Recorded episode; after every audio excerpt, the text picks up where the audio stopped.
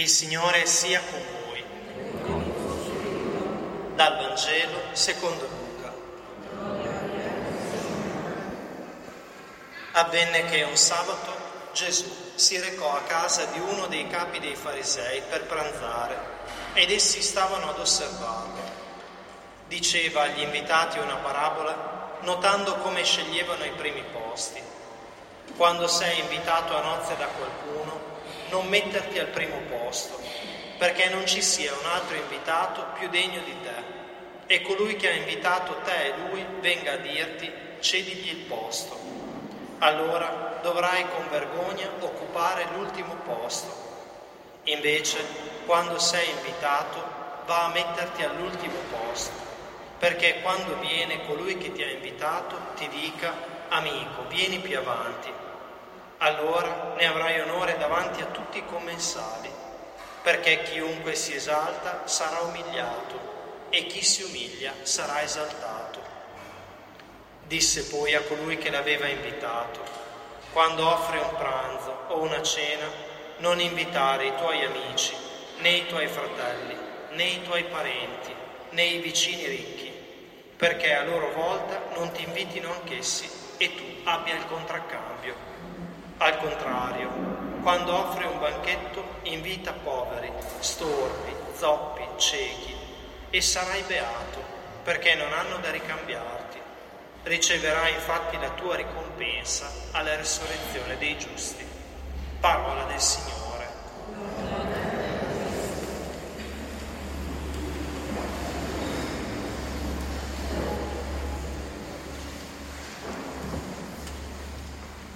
Le parabole che Gesù ha raccontato in questo Vangelo sono pronunciate durante un banchetto a casa di un fariseo e non è un contesto ininfluente.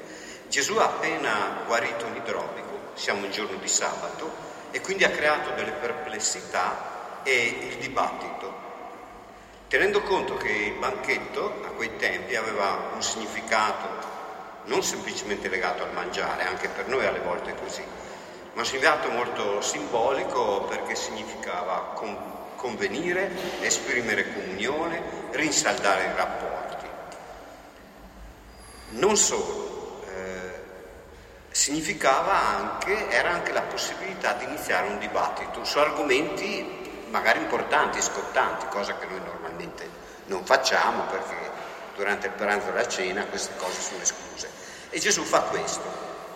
Parte dall'osservare lo stile con cui gli invitati prendono i propri posti e fa quell'osservazione che abbiamo sentito, che così a prima vista ci sembrano banali, a me personalmente mi spiazzano, sembrano guidate dall'opportunismo, dalla paura di far brutta figura, dalla convenienza o dal rischio di vivere in situazioni imbarazzanti. Insomma, sentiamo in Gesù che è un po' al di sotto della levatura spirituale umana che ci aspetteremo. Ma questo succede se ci fermiamo eh, alle prime parole e non eh, mettiamo le parole di Gesù nel contesto.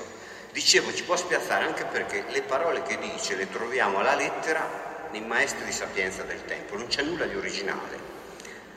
Invece, quando lui dice invitate storpi, zoppi e ciechi, qui c'è la sua specificità, qui sentiamo il cuore di Gesù e la profondità di Gesù, anche perché subito dopo c'è la parabola in cui eh, si racconta del regno di Dio come di un grande banchetto a cui vengono invitati tutti, prima gli invitati che avrebbero meritato, degni, i quali si rifiutano, e poi storpi, zoppi e ciechi. Dunque, quello che Gesù ci propone è proprio questo: nei vostri rapporti, per avere dei rapporti veri, vi invito a seguire me, vi invito a, vi, a invitarvi a vivere i vostri rapporti interpersonali, personali e sociali a partire dal mio cuore. Quindi prendi coscienza e indaga le tue disposizioni di fondo e vedi se sono collegate, connesse e pervase dalle mie, che sono mite e umili di cuore. Avete visto che nel versetto dell'Alleluia c'è proprio questo: venite a me, voi tutti che siete affaticati e oppressi, imparate da me che sono mite ed umile di cuore. Dunque fai tu il mio stile relazionale, che è espressione di umiltà, e viene detto troverai ristoro per la vostra vita. Penso che per ciascuno di noi è molto importante trovare ristoro e riposo. Ma se puntiamo su una realizzazione personale che deriva dal raggiungimento di parametri, eh, di obiettivi che gli altri possono riconoscere, dove cavolo andiamo a trovare riposo? Che andiamo nell'ansia, nell'angoscia, nella frustrazione, che sono sensazioni diffusissime oggi. Nelle parole di Gesù che abbiamo sentito echeggiano quelle della prima lettura, dove viene detto: compi le tue opere con, me, con mitezza, sarai amato. Quanto più sei grande, tanto più fatti umile. A questo punto ci chiediamo: ma che cos'è l'umiltà? Una virtù che secondo me è stata molte volte fraintesa, anche quando era ragazzo mi veniva spiegata in un certo modo. Ecco, l'umiltà non è sfinirsi, non è svalutarsi, non è mettersi da parte, non è rinunciare alle nostre potenzialità, non è non perseguire e attuare con tutte le nostre forze progetti significativi di rilievo, non è nascondersi, al contrario è cercare la realizzazione di noi stessi, ma non centrata su di noi, e cercare quel tipo di realizzazione che ci propone il Vangelo, che altra cosa è. Quindi il nostro cuore deve proprio guarire dai desideri che ha e vedere quali sono i nostri desideri, i nostri parametri che utilizziamo per valutarci sì o no. E invece dunque avere consapevolezza di noi stessi e del nostro valore, è impegno nella propria crescita umana, cristiana e spirituale, è onestà con noi stessi, è l'attitudine all'ascolto, l'attitudine ad ascoltarsi e ad ascoltare, al confronto e alla condivisione. Questa è l'umiltà, è apertura all'altro, al diverso. L'umiltà oggi è una virtù difficile, non penso che ne avete sentito parlare in qualsiasi contesto. È difficile che se ne parli, anche quando si parla di educazione umana. Perché? Ma perché quella che è la nostra società va in tutt'altra direzione. C'è questo obbligo di realizzazione sociale, di realizzazione personale che, può, che deve essere misurata attraverso dei parametri. Qui c'è l'ansia della prestazione, del risultato, della visibilità, della bella figura e così via. Sono le malattie del nostro secolo, il narcisismo, il fatto appunto di misurarsi in base agli obiettivi che abbiamo raggiunto. Tutto questo genera ansia, angoscia, frustrazione che deve essere spesso mascherata. Come si fa a mascherare? Tutta questa frustrazione, questa rabbia la si riversa dove? Sul capro espiatorio del momento. Abbiamo inventato il capro espiatorio perché se no non riusciamo a star bene con noi stessi. Allora, qual è la... che cosa ci dice il Vangelo di oggi? La prima lettura dice proprio questo: a coltivare un cuore sapiente e un orecchio attento, perché l'umiltà e la mitezza del cuore sono connessi. Che cosa vuol dire questo? Che solo abbandonando la pervicacia che abbiamo nel rapportarci con noi stessi da soli che ne possiamo uscire. È solo immergendo la nostra esistenza nella relazione con Gesù che ne possiamo uscire, che possiamo coniugare la realizzazione di noi stessi con tutte le nostre forze e la liberazione dall'essere centrati su di noi. Qual è questa relazione? La relazione col Signore Gesù.